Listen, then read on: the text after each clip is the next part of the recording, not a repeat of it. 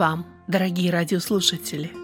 Вы слушаете радио Зегенсвелле «Волна благословения» радиопередачу. В ней вы услышите проповеди на разные темы.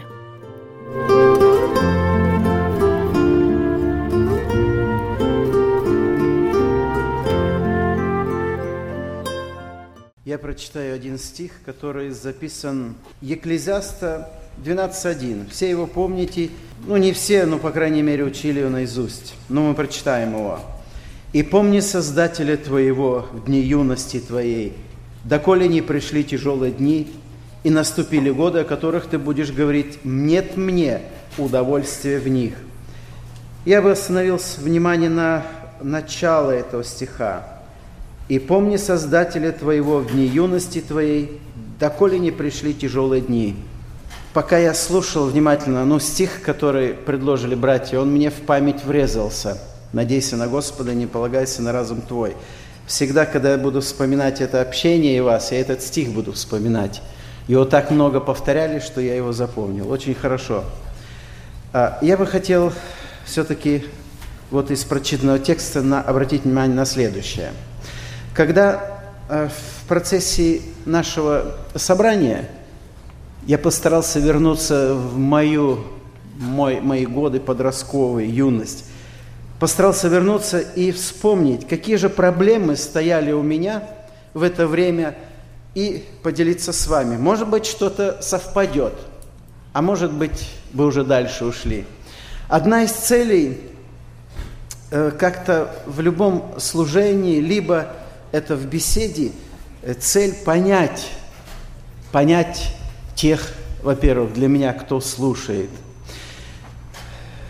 По возрасту, допустим, вы мне все дети, и я не стесняюсь вас назвать детьми по возрасту, но э, одно но. Вот возраст ваш и нас, отцов, у нас как-то разделяться начинают понятия и взгляды. Однажды я чуть раньше пошел, решил купить себе часы. Я пришел в магазин, там их очень много. Я смотрел, смотрел, думаю, какие же мне подходящие. Это было тяжело выбрать, когда много. Смотрел, потом я выбрал часы. Думаю, наверное, это подходящее и нормальное в наше время. Пришел домой, показываю, младший сын, но ему 17 лет, он говорит, папа, ты хуже не мог выбрать? Я говорю, а чем они плохие? Да и сейчас такие вообще никто не носит. Ну, да сейчас не носят. Мне лишь бы они удобные были. Не эти часы, которые у меня, другие были. Он говорит, сейчас таких вообще никто не носит. И я понял, что они по времени понимают, что носят, я не понимаю, что сейчас носят. И, э, и в другом, и в другом в выборе одежды, как-то на служение э, э, нужно было мне поездка, мне э, сын постарше, говорит, папа, ты подбери рубаху и галстук, чтобы соответствовало. Я говорю, хорошо, пока ты здесь, давай подберем. Вот что сейчас? Подбирал, подбирал, говорит, да, у тебя, говорит, все галстуки ненормальные. Я говорю, что, они есть нормальные, есть ненормальные? Он говорит, твоему костюму ничего не подберешь. Махнул рукой, выбирай сам. Все, я думаю, как это? Как это галстуки? Нормально, ненормально? Ну да, у меня, может быть, 10 лет, 20 лет, которые были, их, может быть, уже нужно было убрать, но не висят все. Очереди какой-то ждут. Я понял, что непонимание определенно существует, но это в житейских вещах, но не в духовных. Это не в духовных. В духовных совсем другая картина складывается. Итак, э, подростковый возраст. Давайте откровенный разговор будем вести. Я не знаю, может быть, для кого-то это и нужно будет.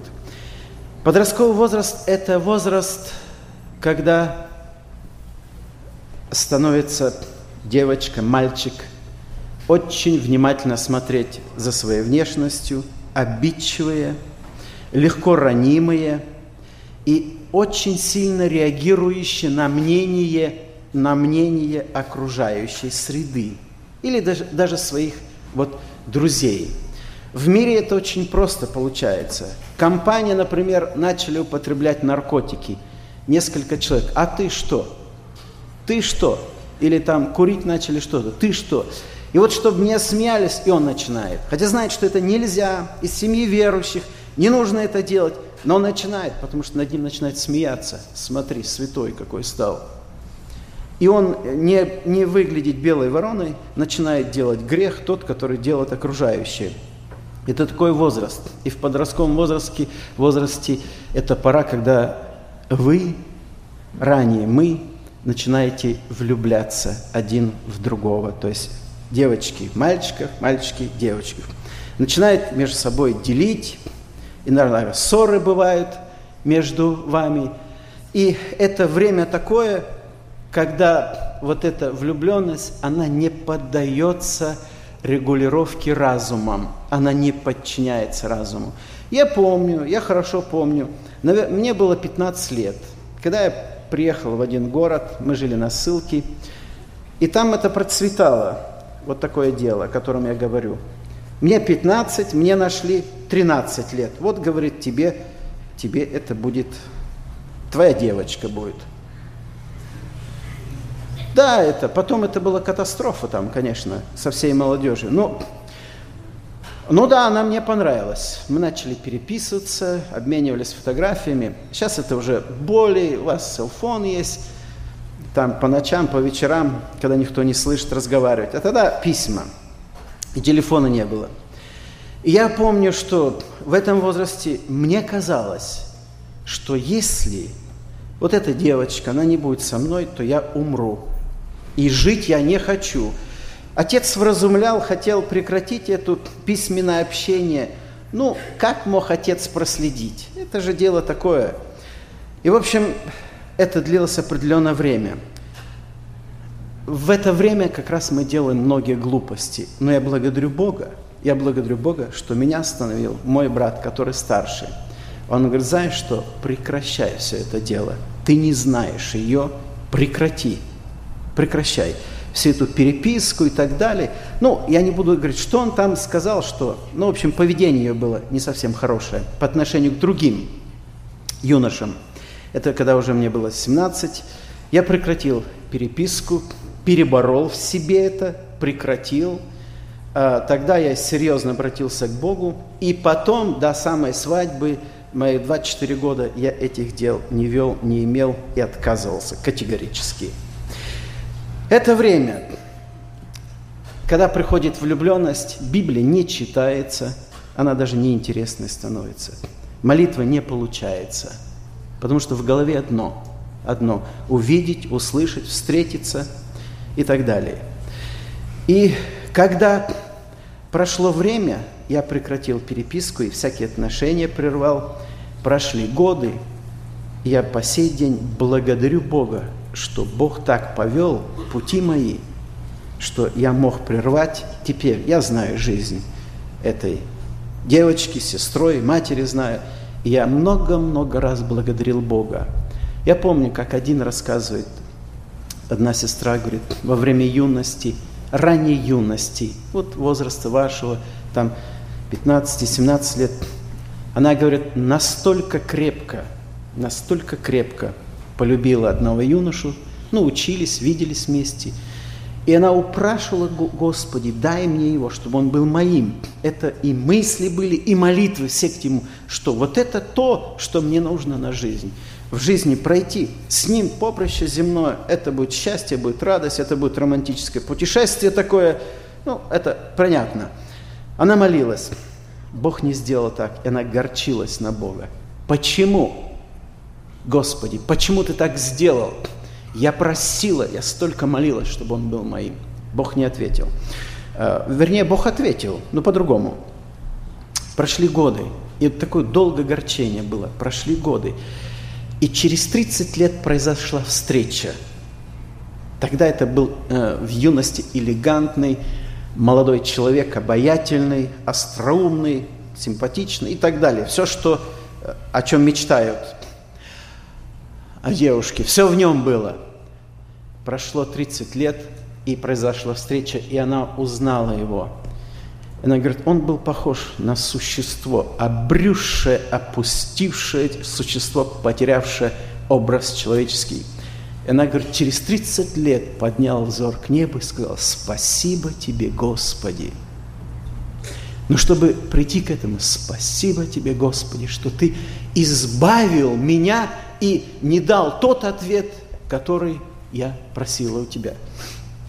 Итак, я хочу вам сказать, что у нас мы проводили беседу, мы в других местах, многие подходили, я удивлялся, 14 лет, они говорят, спать не могу, вот все в голове стоит. Мы молились, молились, откровенно молились, они получали свободу и радовались, и благодарили Бога. Придет это в свое время от Господа, и действительно это будет благословением.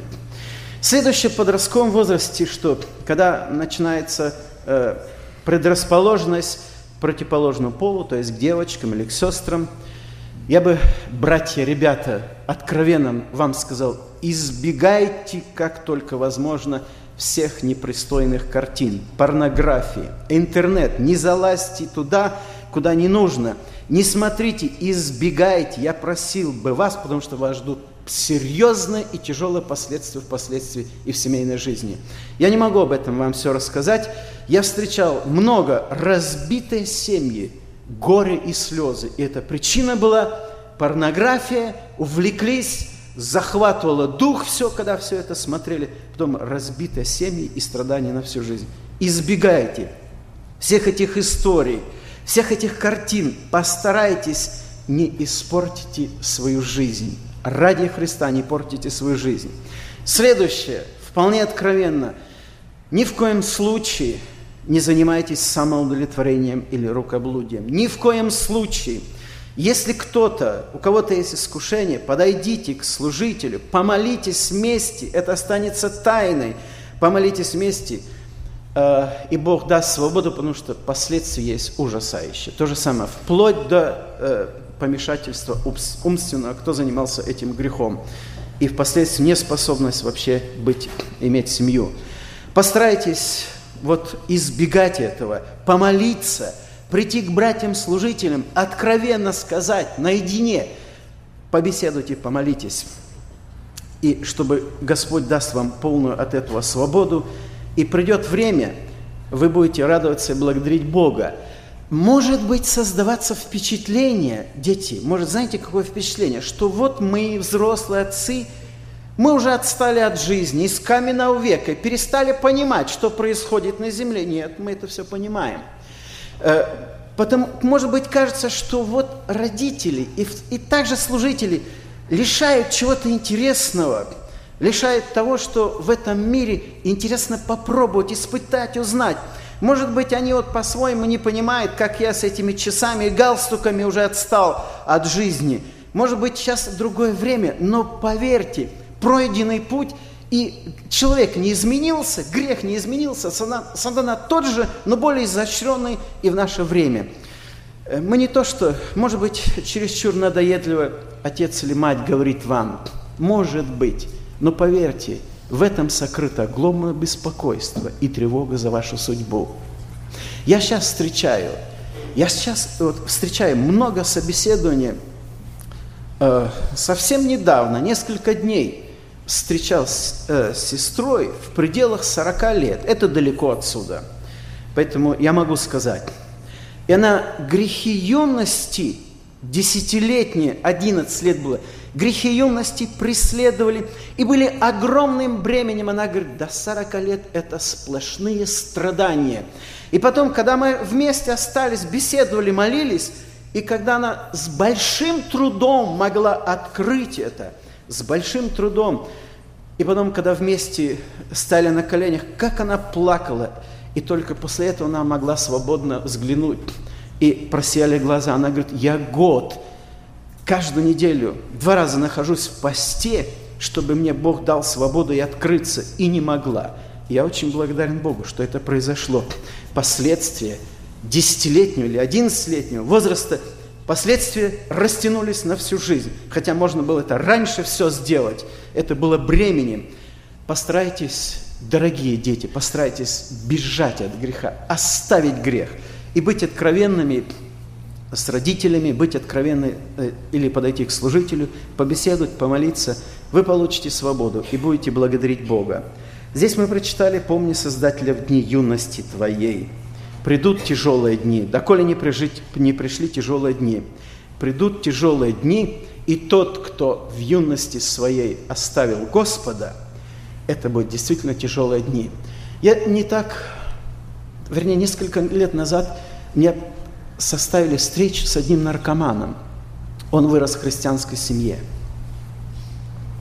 И он последнее, потому что его родной брат получил свободу от наркотиков, и вот говорит, мой брат погибает.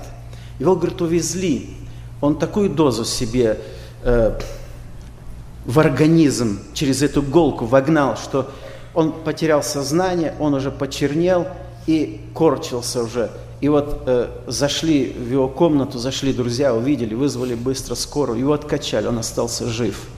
И после того, когда он вышел с больницы, э, брат его родной говорит, вот в этой комнате, говорит, я прошу, сам вышел, и мы остались беседовать. Что он только не делал, он, он готов был все. Я сижу, и начался у нас разговор. Беседовали, он бегал, чуть в окно готов был выскочить, что он только не делал руками, он метался по комнате. И потом я говорю, а покаяние, когда речь зашла, и он ко мне обратился, он говорит, знаешь что, я хочу покаяться, но не могу. Как ты не понимаешь, я хочу этого, я с детства это помню. Когда родители говорили, все, в церкви был, я помню все это в моих глазах, я не могу. Я хочу, я бы хотел, он так сказал, чтобы ко мне пришло это желание. Я бы хотел, но я не могу, у меня нет этого. И он метался. Потом он там чаю, кофе предложил мне. Я говорю, хорошо, можешь приготовить. Приготовил кофе. Ему лишь бы что-то делать, потому что он готов был выскочить куда угодно, только не слушать. И потом он схватает этот стакан. Я говорю, обожди, дай я помолюсь. И когда помолился, тогда он обмяк, сел, опустил голову. И я, говорю, жду, когда мне придет это желание, желание покаяться. Но у меня его нету, потому что все это было в юности упущено. Там он отказался от этого пути. Теперь это разложившаяся печень, ему 32 года, по-моему, было. На него смотря, это, да, это человек, все. Ну, блуждающий взгляд – разбито полностью здоровье и желающий покаяться, и нет этого желания. И так помолились, мы расстались. В этот раз он не покаялся. И э, сожаление, глубочайшее сожаление, а когда были дни юности, с самого детства, все это было известно, какая горечь, я бы изменил, я бы вернулся, но это невозможно, это нельзя. В дни юности Создателя не помню. Пришли дни ужасающие, тяжелые – потому что это бремя греха и никакой свободы. Могу сказать, конечно, слава Богу, через время он обратился, восстановил семью, и теперь потихоньку возвращается к нему и физическая жизнь. У нас церкви такой же есть, которого привели за руки, он до того кололся наркотиками, что у него волос выпал, и голос, он уже голос на распев говорил, все, и ходить не мог. Когда он, его посадили здесь, он сидел, третий ряд примерно сидел, люди выходили каяться, он не мог выйти. Я подошел после собрания, сел к нему, говорю, Виталий, сказали имя, почему то Он говорит, да я хочу, но у меня даже силы, говорит, стать нету.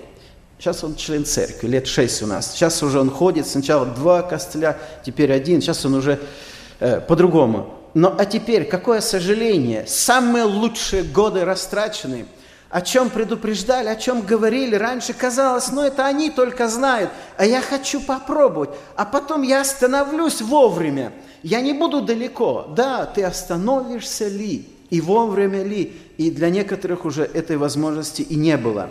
Я хочу теперь, вот э, помни Создателя в дне юности, если мы с юности завели близкие, близкие, открытые, хорошие отношения с Создателем – будет благословение на всю последующую жизнь, и мы будем только радоваться, благодарить Бога. Если мы, э, вы сможете вот сейчас, в вашем возрасте, начало юности, близкие отношения иметь с Господом, это вам очень поможет, когда придут тяжелые дни, а они придут в каждую семью.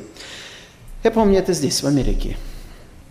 Когда отец с матерью увещевали свою дочь, ей было где-то в районе 15 лет, может, чуть меньше, они, в общем, дочь, она начала одеваться вызывающе, э, и поведение ее начало совсем другим, стало другим поведением. А отец и мать верующие, увещевали, просили. И потом, э, когда между ними произошел конфликт, она подняла истерику и все выражала, что вы не даете жить мне, у вас только такая скучная жизнь, а такая красивая жизнь, она где-то за дверями нашего дома. И, в общем, конфликт закончился тем, что она уходит из дома. Она уходит из, из дома, я не буду, это город, она решила категорически порвать со своим домом, оставила боль и огромную боль и печаль своим родителям, и она уезжает в другой город. Там заметили ее, ее предложили такую машину, которая у вас ходит длинную, предложили сесть, дали ей пару таблеток, это тоже связано было с наркотиками. И потом определили ее в гостиницу, и я думаю, вы понимаете, какой образ жизни она повела. Она стала хорошо одеваться, на всех пальцах у нее были кольца, она заказывала себе обед в номер гостиницы. И, в общем, потом она говорит, что минуты воспоминания о своих, так говорит, предках, стариках, какие они забитые, какие они, как они вообще могли меня ограничивать, какой прекрасный мир. Теперь знакомство, новые люди. И вот она живет в гостинице, и проходит, я не знаю сколько, год, может быть, проходит времени, она хорошо одевается. И она говорит, только временами вспоминала о родителях. И началась настоящая бурная романтическая жизнь. Это, я хочу сказать, мир предлагает. Это действительно вот такое начало. Потом проходит время, проходит время, и она не заметила, как, ведя вот такой образ жизни, она начала курить и все остальное делала. Она не заметила, что подошла близко к ней болезнь. Под глазами показались темные круги, она начала кашлять. Тогда шеф, который ее использовал, он ее на улицу выбросил.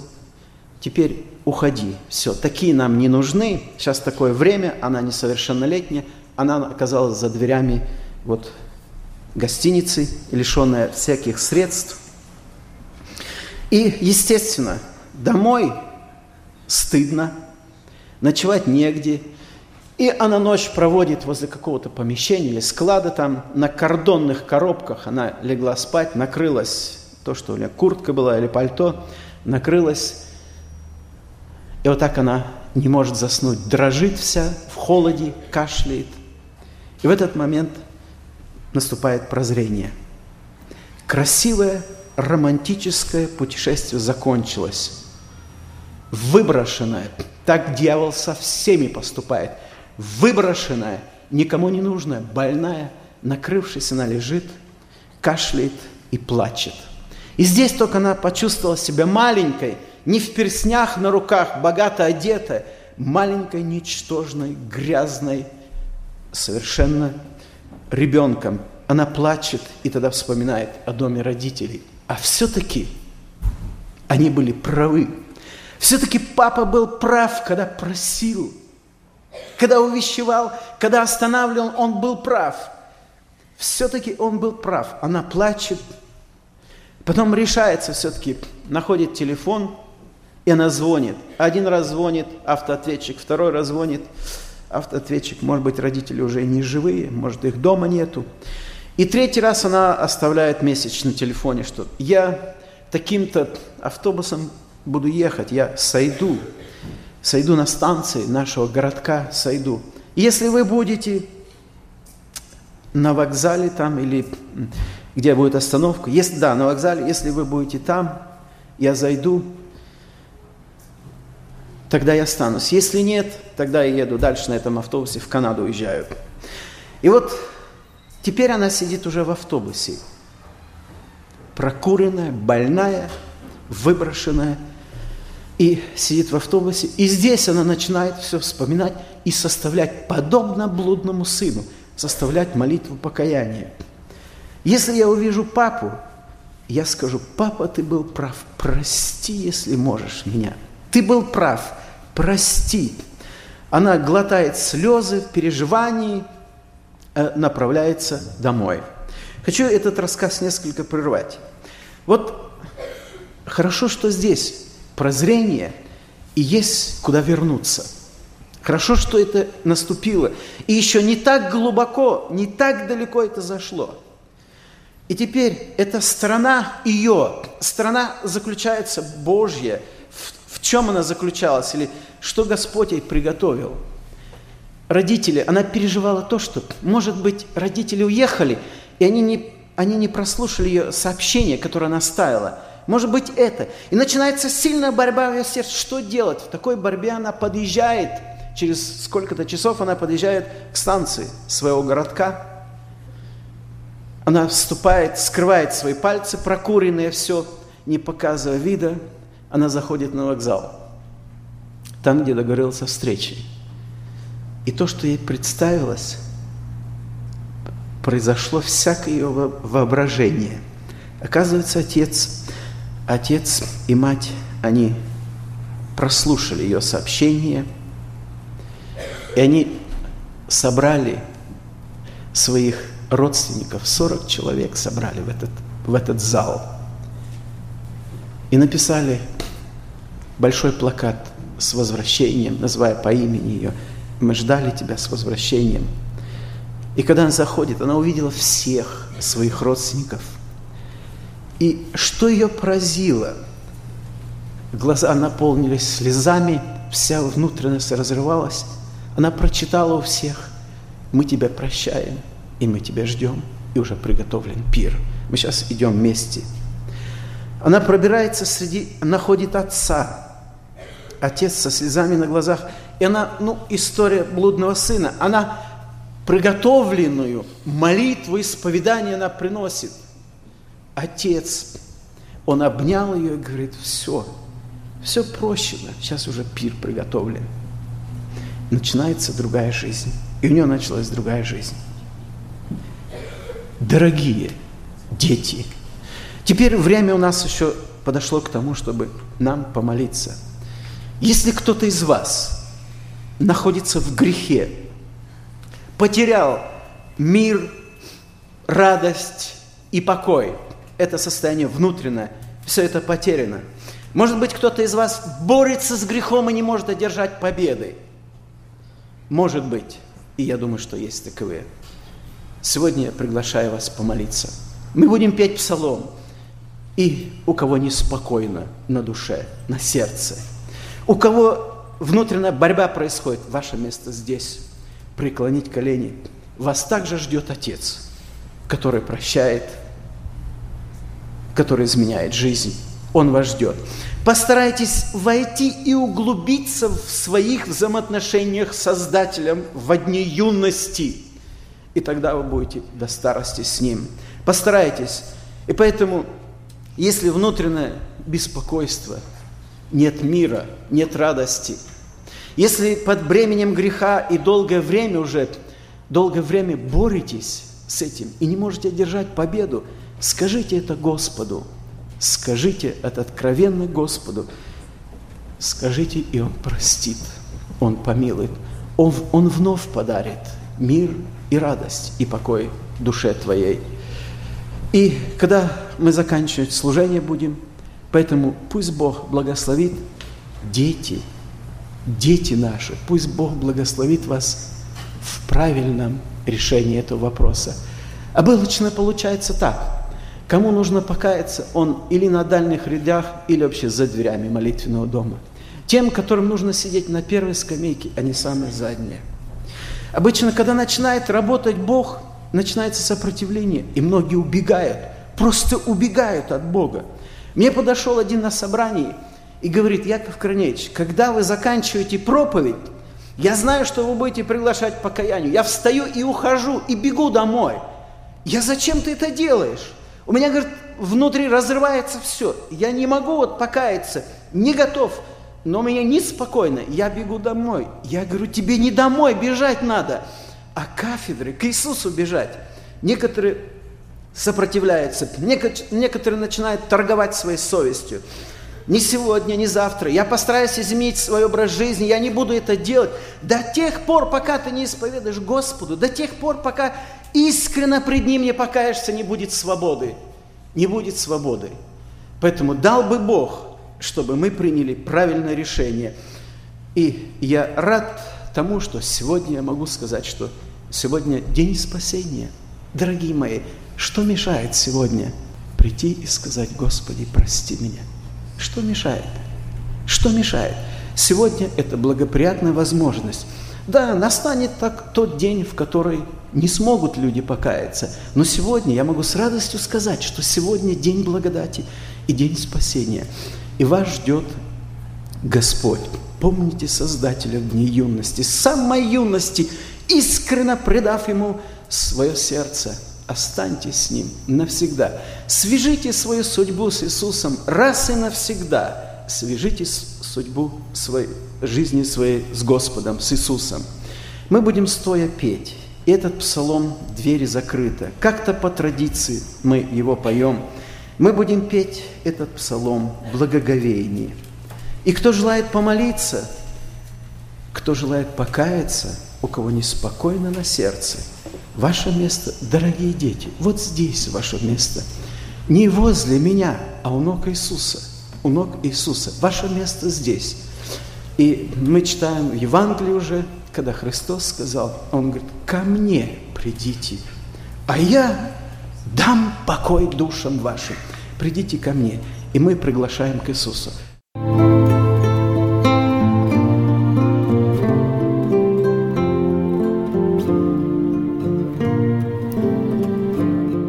Вы слушали радио Зекинсвелле «Волна благословения», город Детмалт, Германия. Дорогие радиослушатели, мы желаем вам Божьих благословений.